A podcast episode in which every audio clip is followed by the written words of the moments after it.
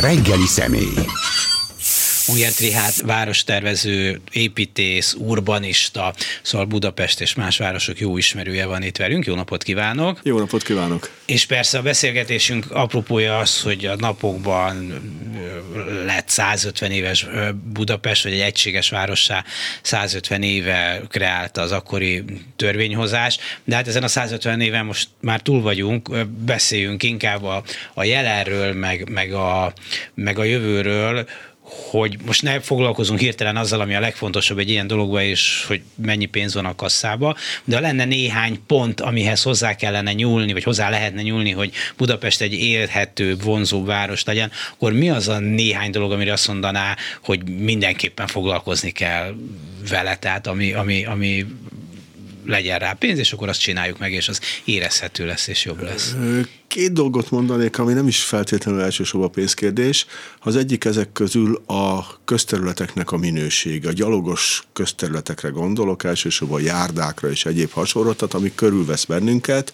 Ezek azok az ügyek, amik általában a közlekedési szakmának kikerülnek a, látóköréből, ha nem sétál utcásítunk éppen, vagy gyalogos utcásítunk, mert akkor hiper-szuper szépen megcsináljuk, de mondjuk egy nagykörúti járda, vagy egy mellékutcai járda, ami ott van 30 éve megrepedezve, fölbontva, kétszer visszakenve az aszfaltra és egyéb hasonló, előbb-utóbb egy, egy rendezetlen, gondozatlan képet nyújt az ott járók számára, az ott élők számára is, és hát korábbi kutatások szerint, amit még nagyon régen csináltunk a egykori Studio Metropolitan nevű fővárosi kutatócégnél, ezek az embereket, az embereknek a biztonságérzetét zavarják. Tehát a, talán a hallgatók egy része is ismeri, nagyon sokan tudják már az úgynevezett Maslow piramist, ami arról szól, hogy az emberi igények hogyan rendeződnek hierarchiába, és hát a biztonsági igény az öt fok közül, fokozat közül, amit az amerikai szociálpszichológus 60-70-80 évvel ezelőtt valamikor, nem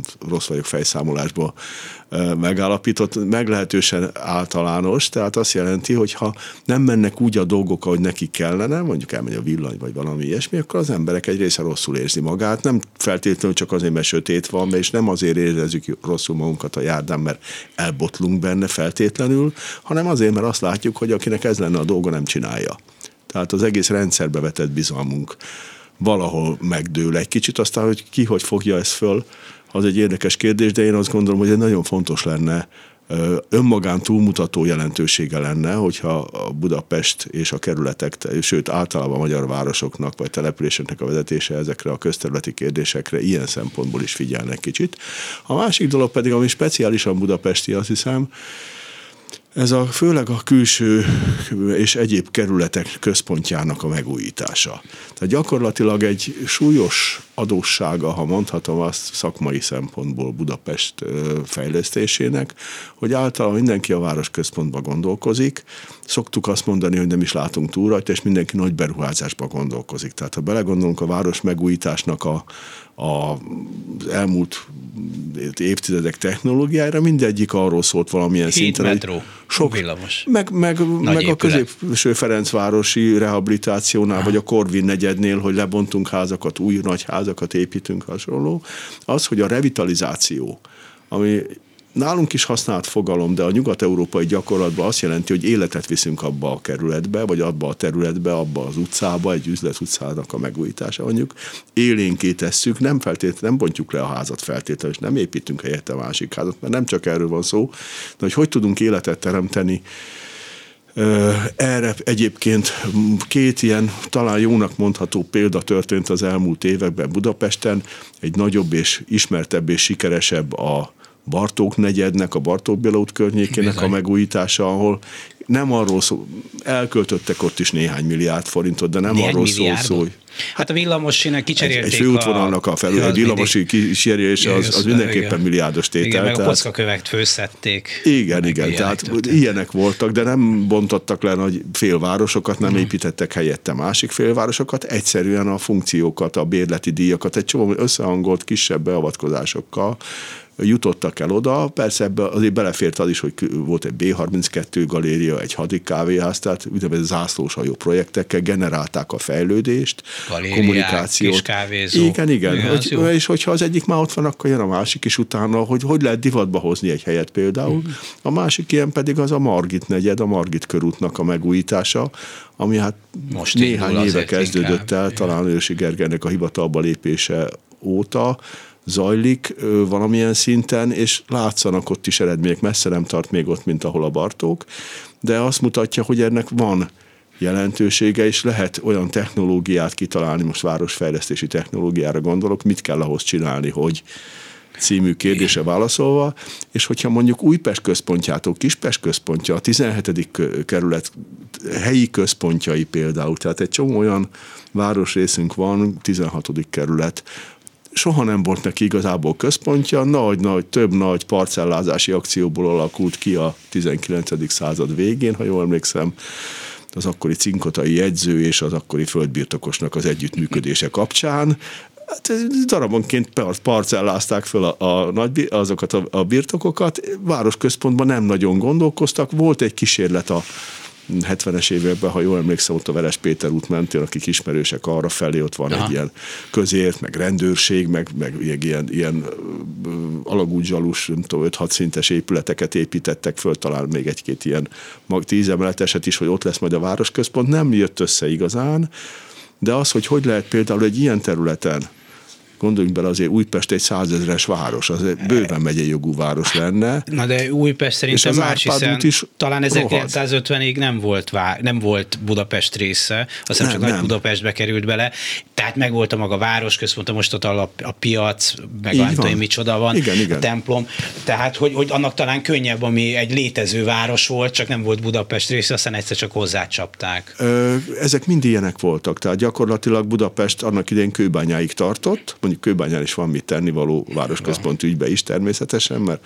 az egy ipari külváros volt eredetileg, onnan küzdi föl magát most valahová, ahol éppen tart, de hát az ettől keletre lévő a negyediktől a nem tudom, kerülettől Csepelig, meg Budafok, ezek mind önálló települések voltak saját központtal, saját főutcával, ami kinek milyen volt, és Újpesten most is ott van az Árpád út, de hát az elmúlt, nem akarnék senkit se szidni ebből, meg szóval nem várospolitikai kérdés, mert mondjuk érdekes, nem, azóta se tudunk vele mit kezdeni, és most a többes szám első személy a szakmára vonatkozik, tehát nem feltétlenül a politikusokra, hogy mikor megépítették a hármas metrót, ott egy csomó mindent lebontottak, mert ott a Újpest város a központig, ott ahogy kanyarodik a ott már kéregvezetésű, tehát a felszín alatt vezető ö, metró, a fölötte levő épületeket, ezek ilyen kisebb kisvárosi házak voltak, a kor szokásai szerint a 80-as évek elején vagy 70-es évek végén lebontották, azóta is ott van kicsit beparkosítva, de hát semmiféle központi sűrűség, központi minőség nem alakult ki egy tudatos beavatkozás nélkül, és itt is azt gondolom nem új, tehát ott vannak a régi szép polgárházak az Árpád úton, 100 forintos túlkáró boltokkal helyenként, meg szóval ilyen nagyon vegyes üzletválasztékkal, nagyon nagyon szépen megcsinálták a színház piac együttesét, tehát Szent Igen. István tér az, az, úgy, az jó. most már rendben van, meg szóval vannak ott jó dolgok, nem állítom azt, hogy nincsenek, de maga a főutca az, az még mindig eléggé, hát hogy mondjam, szóval nem a magasabb minőséget képviseli, és ez azért érdekes, mert igazából, hogyha nem, nem kapunk meg helyben bizonyos minőségeket, akkor elmegyünk érte egy új, máshova, egy újpesti ismerősöm mesélte, hogy az ő családja, az egy jó kereső menedzser volt, ott az újpesti kertvárosokban lakva, az ő, ő családja, gyerekei vagy felesége a West Endbe járnak vásárolni, kérdezte, hogy miért nem a Dunaplázában ott van útközben rövidebb az út. Azt mondta, hogy azért, mert ott kicsi a választék. Hát Tehát igen. egész egyszerűen, hogyha 17. Jó, e- kerület az egyik legnagyobb kerület, mindenki máshol viszi a pénzét elkölteni, nincs hol. Én ez a pláza, ez egy érdekes dolog, hogy önkritikát kellene gyakorolnom, szerencsére már senki nem emlékszik rá, hogy amikor a, talán a 90-es években a kisgazdapárt fölvetette, hogy tiltsák be, vagy nehezítsék meg a pláza építést, én őszintén szólva kirögtem őket, azt gondoltam, hogy hát ez egy kereskedelmi dolog, ha az emberek oda akarnak menni, majd oda fognak menni, ha nem akarnak oda menni, nem oda fognak menni, és akkor nem lesz rájuk szükség, hát nem ostorral hajtják be a plázákba az embereket, de ma már látom, hogy azért ezek olyan erővel szívják el a vásárló erőt, és látom más országok, más városaiban, ahol kevesebb ilyen van, vagy kiebb tették őket, nyilván azért mindenütt van nagy bevásárlóközpont, hogy, hogy megmaradnak a relatíve kisebb boltok, és a többi, és a többi, amik, amik, amik Budapestről, vagy a nagy magyar városokból éppen a plázák miatt eltűntek, úgyhogy bocsánatot kérek attól a kis gazdától, aki csúnyán kinevettem akkoriban. Szerintem nem kellene. Tehát egész egyszerűen az a helyzet, hogy idősebbek emlékezhetnek rá, a szocialista kiskereskedelem meglehetősen alacsony színvonalú volt finoman szólva, Igen. tehát a hiánygazdaság keretei között, amikor a ma is helyenként még lehet látni a Nagykörúton, Kossuth Lajos utcába, a Rákóczi úton, ilyen kapuai butikokat a lépcsőfordulóba, és akkor négy négyzetméterre lehetett pufi jackit kapni. De micsoda mondjuk. fejlődés volt az, hogy már hát, ott lehetett olyat kapni, amit nem lehetett. Igen, ide jártak a csehszlovákok, meg az NDK-sok is farmer nadrágot venni, mert nálunk a Trapper farmer az, az igen. náluk egy márka volt, nálunk is persze, de azért Olyan, inkább az ecserire jártunk léviszt venni, de, de más ez a, a szocializmus közötti különbség volt, de az, hogy a színvonal a kereskedelmek nagyon alacsony volt, az egyértelmű volt. Na most, hogyha egy, igazából a plázák egy nagyon jó minőséget hoztak be a vásárlási körülményekhez. Tehát Csak ne, nem kell nézni a Kossuth Lajos utcát, vagy a Rákóczi utat, szerintem részben ezért is ilyen lepukkat, mert nem tudnak megélni már ott a, hát az de, üzletek. De azért nem tudnak, két dolog miatt nem tudnak megélni. Egyrészt olyan az üzleteknek a struktúrája, hogy kicsi boltok, nagyobb boltok, össze-vissza, tehát nehéz színvonalas üzleteket kialakítani benne nagyobb mennyiségbe, és ha mégis sikerülne, akkor pedig ott megy mellette a hetes busz család. Tehát a, a, a hát az hozzávinni az embereket, nem? Nem, mert hogyha az emberek hozzá, kezdtek hozzászokni ahhoz, és én azt gondolom, hogy, ez, hogy igazából a plázának ez, ez egy előnye inkább, hogy, hogy jó körülmények között tették lehetővé nekünk a vásárlást. Na most, hogyha az van, hogy van egy két méter széles utca, ahol tolonganak az emberek mellette azzal a vaskorláttal, és ott megy egy mit tudom, hogy hány tonnás busz három perc, vagy percenként háromszor melletted, amikor zajos, koszos, büdös, akkor nem szívesen mész oda. Pláne, hogyha a bolt se olyan, mert, mert nincs is. Tehát okay. ezek ilyen egymást erősítő folyamatok. Én azt gondolt, illetve az a helyzet, hogy ha jól emlékszem, akkor 2005-ben vagy 2006-ban fogadott el az akkori fővárosi közgyűlés egy ilyen kiskereskedelmi fejlesztési stratégiát, aminek az volt a lényege, hogy az üzletutcákat nyugat-európai példák alapján menedzselni kellene. Tehát azok nem maguktól vannak úgy Bécsbe, ahogy vannak, hanem Bécsbe kb. 9 ember foglalkozik azzal, hogy melyik üzletutcának a profiljának megfelelően hogyan cserélődnek a boltok, vagy hogyan nem. Tehát tudtak versenyre kelni a plázákkal, akartak is persze, és meg is csinálták. Nálunk pedig a közgyűlés elfogadta ezt a papírt, aztán ment a fiókba azóta is. Holott, ahogy az előző példák mutatják itt a Barkot, a Bartók meg a Margita lehetne mit csinálni, tehát a mai viszonyok között is nem lehet azt mondani, hogy semmi. Mind a két helyen egyébként sokkal kisebb a, az önkormányzati tulajdonok aránya a felénél a földszintű üzletek között. Tehát nem arról van szó, hogy hogy adja, nem csak arról van szó, arról is persze, hogy hogy adja ki a, az önkormányzat a saját bérleményeit, mondjuk milyen célra, milyen feltételekkel, hogyan. Most éppen egyébként a nyolcadik kerület utazik ilyesmibe, elég pozitív módon. Igen, az, ott nagyon látványos a fejlődés. Mondjuk a Bartók azért is egy érdekes példa nekem, mert annak a sikerébe az is benne van, hogy ott talán, hogy ott van mögötte a műegyetem a maga 10-15 ezer, nem tudom hány hallgatójával, akik azért elég sok kávézót, kocsmát, de még könyves voltot, és nem tudom én mit, és hát többé-kevésbé el tudnak tartani. Tehát ott van egy, egy elég jelentős potenciális fogyasztói réteg, ráadásul ez egy viszonylag valószínűleg jobb egzisztenciájú emberek élnek a, a környéken, mint esetleg a város más részeiben is, tehát hogy meg kellett teremteni valóban a, a feltételeket, bár ott is látok most időnként megint bezárt boltokat, vagy helyeket, de hogy utána ezek már el tudják tartani, tartani magukat. Ez feltétlenül így van, de hát gondoljunk bele, hogy mondjuk a belvárosban micsoda vásárlóerő összpontosul, csak hogyha a, most a Kossuth utcáról beszélünk, akkor a, a környékbeli irodaházakba, egyéb hasonlókba még ha a lakosság viszonylag szerény létszámú is, meg nagyon egyre több most a, vagy több volt az elmúlt években az Airbnb, tehát a rövid időre bérbe adott lakás, ami hát eléggé rontja a, az életminőséget az ott élők számára, hogy jönnek-mennek a szomszédságba egy társaságon belül.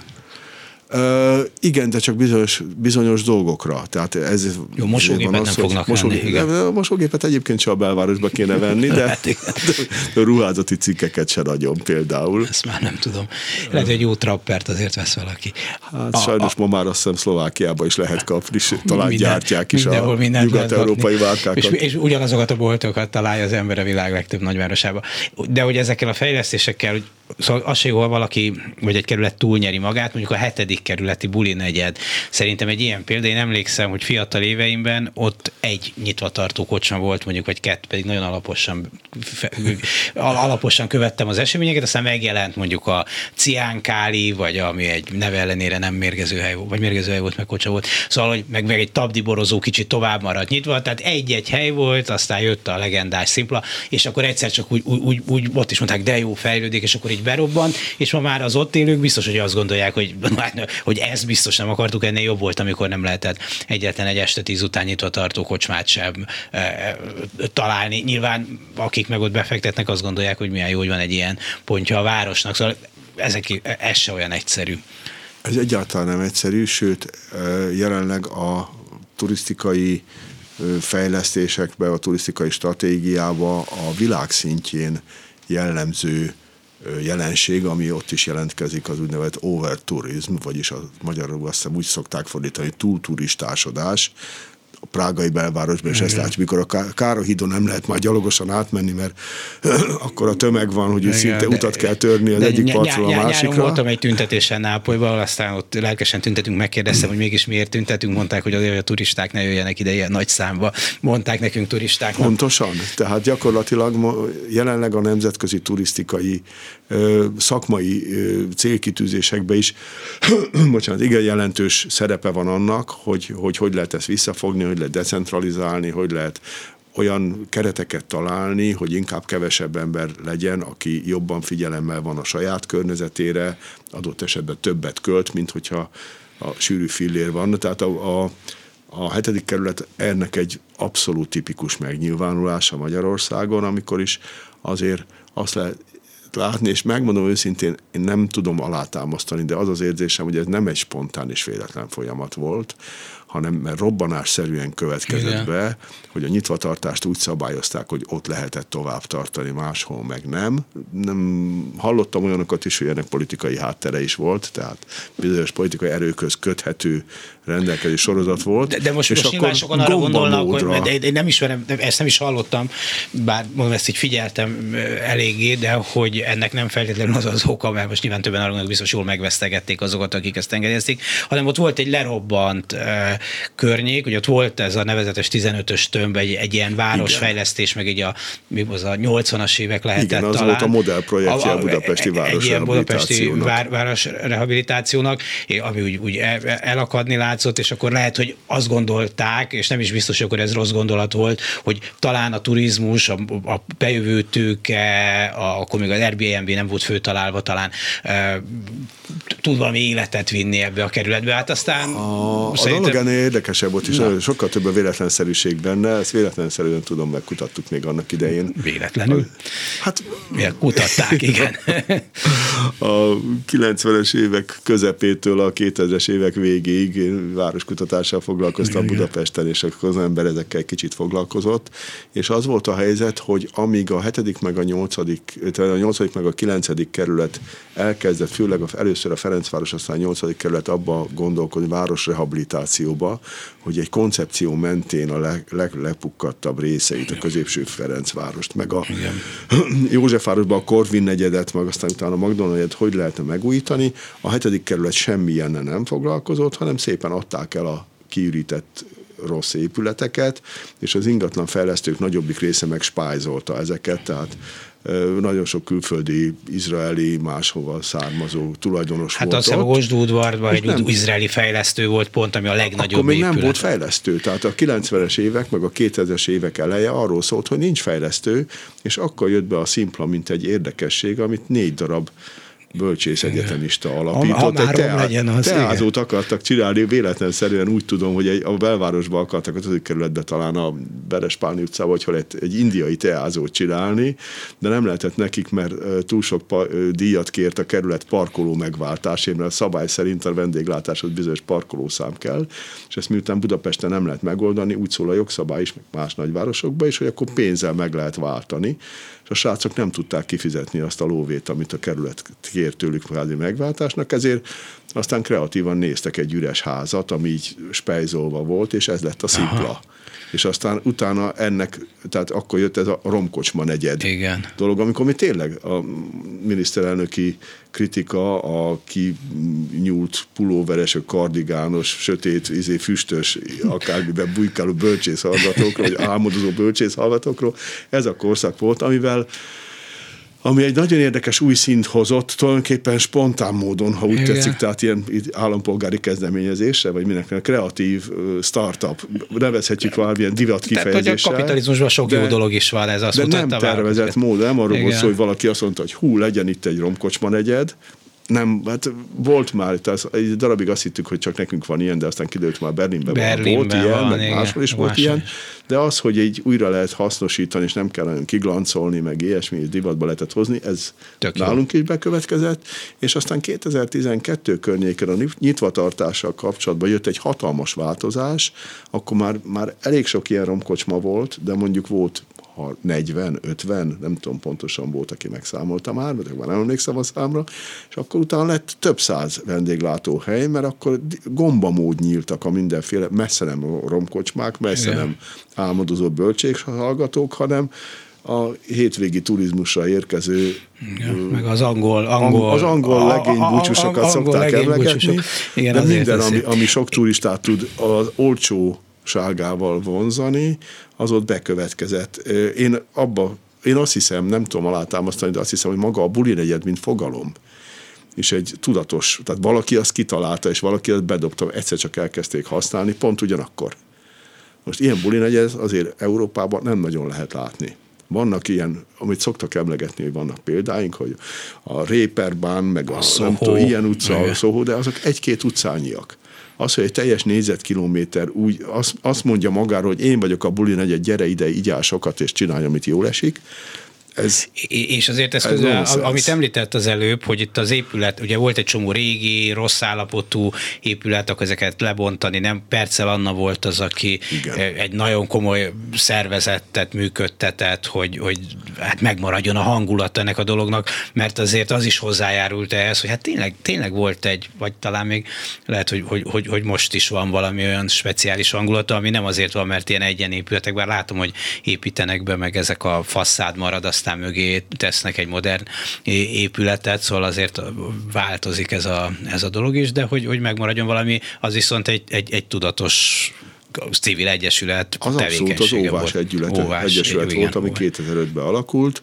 és tulajdonképpen itt mutatja a dolognak a két arcúságát, vagy ezeket a párhuzamos vonalakat, hiszen egyrészt ezekbe a, a privát befektetők által megvásárolt, de üresen maradt épületekbe beköltöztek a, a romkocsmák, másrészt viszont a, ezeket azért vették meg azért nagy részt, hogy lebontsák őket és nagyobb házakat építsenek, tehát ez párhuzamosan azért ez is megtörtént, és ezzel lépett föl nagy részt az óvás, Igen. és aztán utána pedig, mikor 2010 után elszabadult a buli negyed, akkor utána már nem annyira kérdés az, hogy most mi van a negyed hangulatával. Ilyen szem, nem a beruházásoktól féltjük el, bár ott az is előfordult, tehát gondoljunk a Wichmann kocsmára, amit ott, ha jól tudom, azóta lebontottak. Nem bontották le, még nem, nem, nem, nem, nem bontották le, beköltözött valami intézmény a helyére, ami azonra nyomban be is zárt. Tehát ott van bezárva, rendszeresen ellenőrzöm, arra ja. szoktam hazafelé biciklizni, még be, még és sok van. szép emlék fűz hozzá. Akkor csak a márvány asszony volt az, a, a, kettőből, asszony, igen, márvány az azt hiszem lebontódott,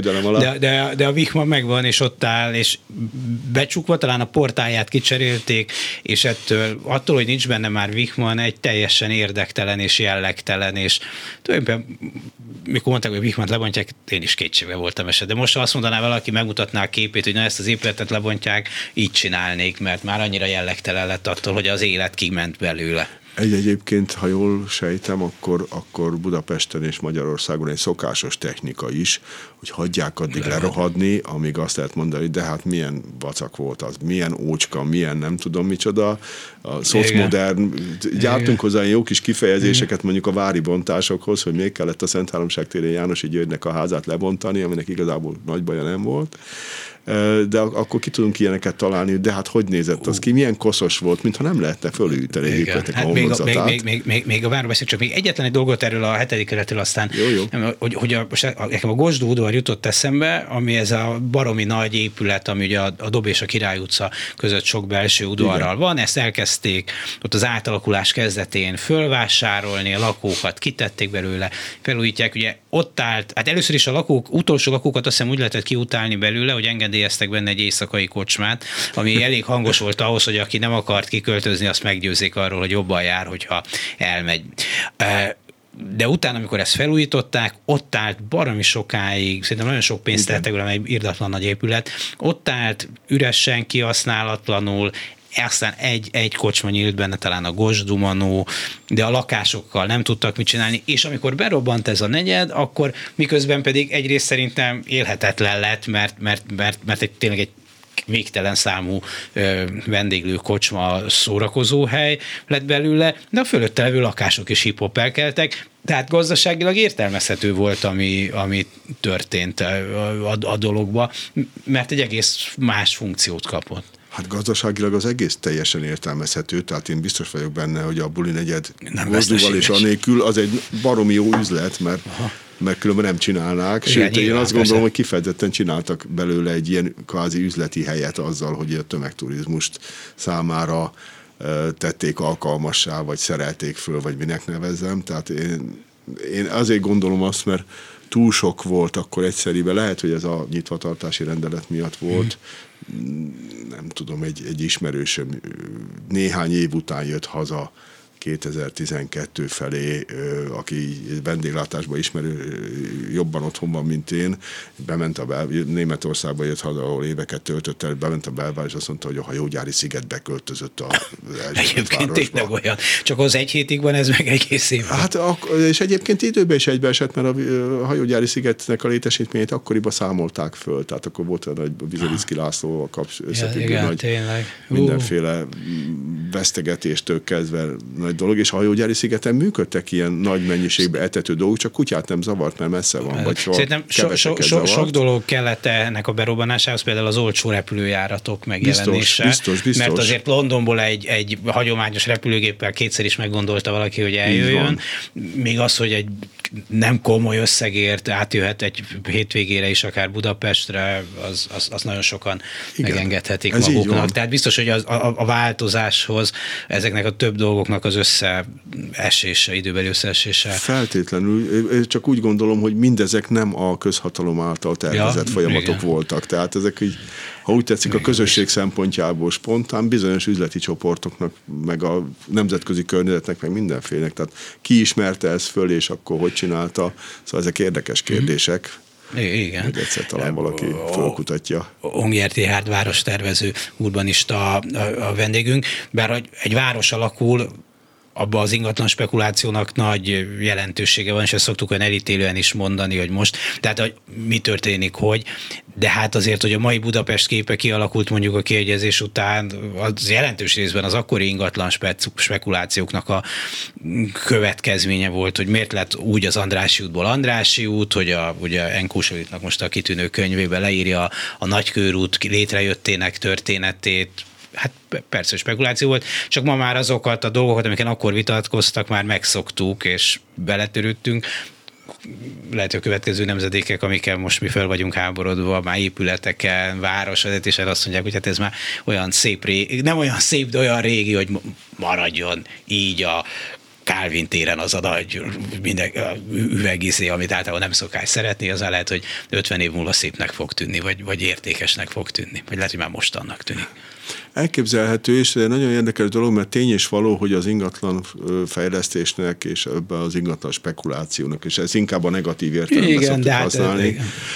Azért érdekes, mert hogyha megnézzük, és vannak olyan, hiszem, Vörös Károly Buda, által szerkesztett Budapest városépítésének története című 40 éve jelent talán meg ilyen négy kötetes hatalmas munkában olvastam, hogy a, és igaz, hogy a, a Budapest azért nagyon szűk, amiről nem szoktunk beszélni, de Budapest a többi európai nagyvárosnál a bel, belső területei sokkal inkább, sokkal szűkebbre vannak méretezve a közterületek. Tehát ha átmegyünk Bécsbe, akkor egy mellékutca az másfélszer legalább olyan széles, mint egy, hetedik kerületi vagy nyolcadik kerületi mellékutca, Berlinről aztán nem beszélve volt legalább kétszer olyan széles bármi is, hanem háromszor, négyszer. Tehát Jó, egy részét a bombázás vonalú... után nem építették vissza, szerintem talán azért is olyan széles, de igen, Budapesten de szűkök az utcák. A kelet-német oldalt nem, de a nyugat-német oldalt visszaépítették, mert ott megvoltak a tulajdonosok. Tehát ott nem lehetett csak úgy a kelet-német oldalon lehetett azt csinálni, hogy, hogy lakótelepet építettek.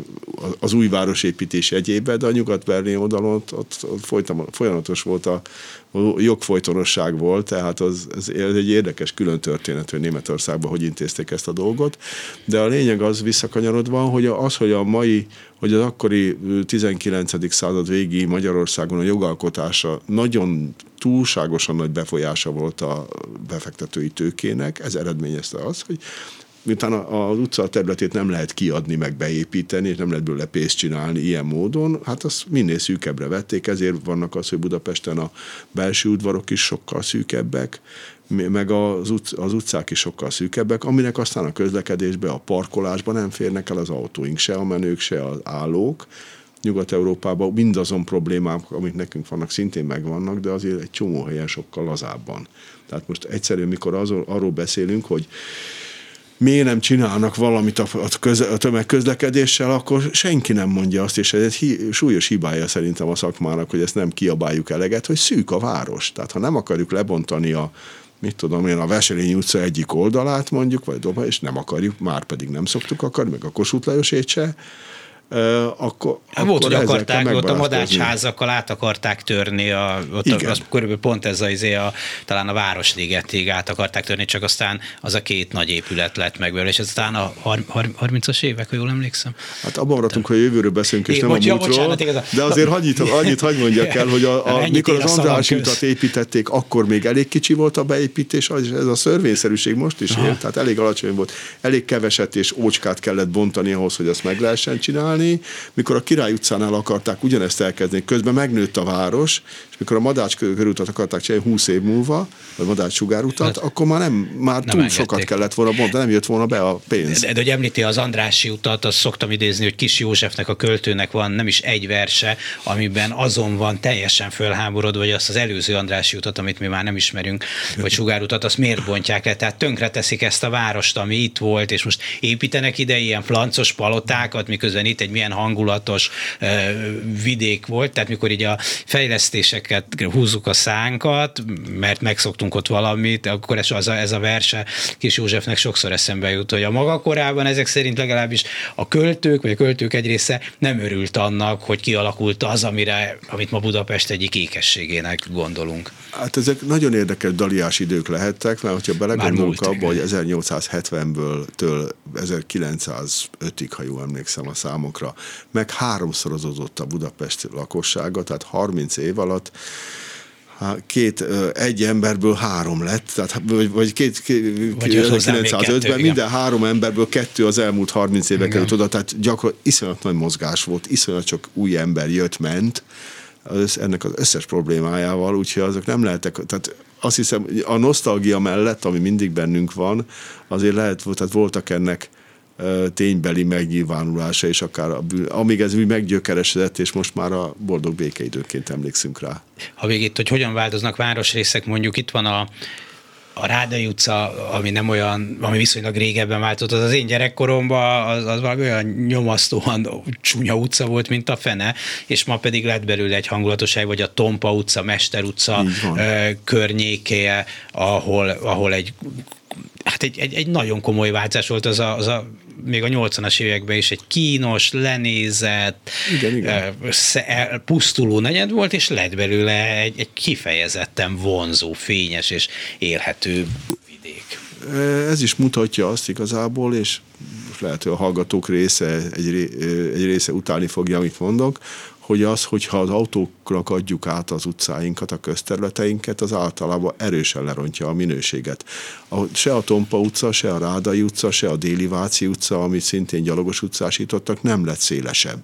Nem. nem lett napfényesebb, de az, hogy rendesen meg volt csinálva, és nem csak az autókat kell kerülgetni, föl lehet söp, tiszt, jobban tisztán lehet tartani, rendesen meg vannak csinálva. Itt jönnek a burkolatok, amit az előbb említ, a műsor elején Igen. említettem, kicserélték valami rendesebbre, ami azóta is többé-kevésbé tartja magát, a Király utcában ez kevésbé sikerült, de ott az a forgalom is jobban megmaradt, tehát jelentős újdonságokat tudna hozni, vagy tud hozni. Nem véletlenül azért a 2000-es éveknek a második felében, mikor az EU-s pénzek elkezdtek jönni, akkor ez a politikusok által csak térkövezésnek elnevezett burkol, burkolatcserék, ezek a Lövőház utcától egy csomó helyen. Lövőház utca. Sirály utca, a 12. Ez egy csomó ilyen kis helyi Óbuda központjában, illetve ott a Kolozsi tér környékén is vannak ilyen kis sétál utca szakaszok, tehát mindenki kereste, hogy hol lehetne egy ilyen kis kellemességet csinálni, csak ezek nem érték el azt a küszöböt, és főleg a külső kerületeket elhelyezték, vagy elkerülték, és itt jutok vissza a negyed órával ezelőtt általam mondottakra, hogy a külső kerületeknek a város központjának ez nagy részt elmaradt. De például a 9. kerület, talán részben a 8. is példa arra, hogy ez egy ilyen, hogy szokták ezt mondani, gentrifikáció. Tehát, Abszolút. hogy lakosságcsere, tehát kiszorították különféle, hol humánosabb módon, hol kevésbé humánosabb módon azokat az embereket, akik a leromlott minőségű, sokszor nem is komfortos lakásokban laktak. Most nem feltétlenül jártak ők rosszul, mert lehet, hogy egy rossz lakásból kerültek egy, rossz lakáskörülmények közül egy jobb lakáskörülményekbe ideális esetben, de, de mégiscsak sokszor hát elég határozott eszközökkel kellett őket rávenni arra, hogy nekik is esetleg jobb lesz máshol, és húzzanak el innen, és akkor épült helyett egy olyan, ahol már már anyagilag erősebb pozícióban lévők költöztek hettek be. Az a helyzet, ha jól látom mondjuk egy európai összehasonlításban, és ez a jövő szempontjából egy nagyon érdekes dolog, akár a nyolcadik kerületben, hogy a gentrifikációt, mint fogalmat, hallgatók azon része kedvére, aki nem szociológus, hagyd mondjam És többen el, vagyunk ilyenek. A, én se. De a gentrifikáció az oxfordi értelmező szótárok szerint angolul a ebben az értelemben a középosztály számára alkalmassá tétele egy lakóterületnek ezt jelenti, tehát a társadalmi feljavítását jelenti. Ez, ezt a magyar szociológusok egy bizonyos része, nem kis része, egyébként nagyon szokta utálni, és szitokszónak kezeli, pontosan azért, ami az előbb elhangzott, hogy milyen eszközökkel, hogy volt egy kiváló szociológusunk, megvan még hál' Istennek, aki egy ilyen nagy darab mély hangú ember a mai napig is, ha jól tudom, aki azt mondta, hogy a város körbe kergeti a szegényeit, és akkor ezt ilyen profétai hevülettel tudta elmondani, és akkor a polgármesterek kicsit húzták, pláne a liberálisak voltak, hogy Igen. ők, ők miért, miért is kergetnének akárkit. A lényeg az, hogy nem lehet úgy, tehát a, az épített környezet meg a társadalmi környezet kölcsönhatásba áll egymással.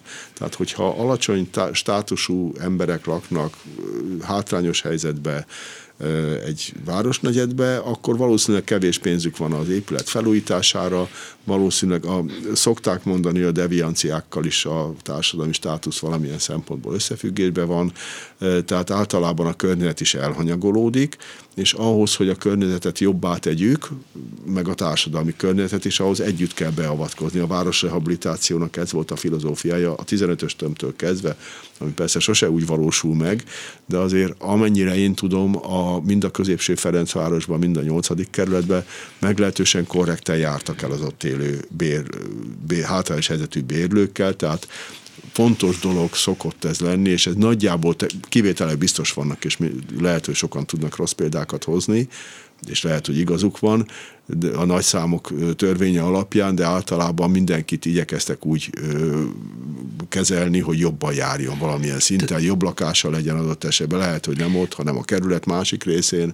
Volt, Cseppelt szokták emlegetni. Gegesi Ferenc volt el. a 9. kerületi polgármestert, mikor ezt elkezdték. Hát meg talán van még egy érv mellette, hogy fölbontani ezeket az egyben lévő most nem szakszerűen mondva, szegény telepeket. Szegregátumnak szegregátum, szokták nevezni, ja, igen, mostanában szakszóval. Tehát, tehát mondjuk a nyolcadik keretben, a kilencedikben is egy csomó ilyen, ilyen igen. volt, hogy, hogy hát szét ne, ne egybe maradjanak ezek az emberek egy csomagban, mert úgy nagyon nehéz.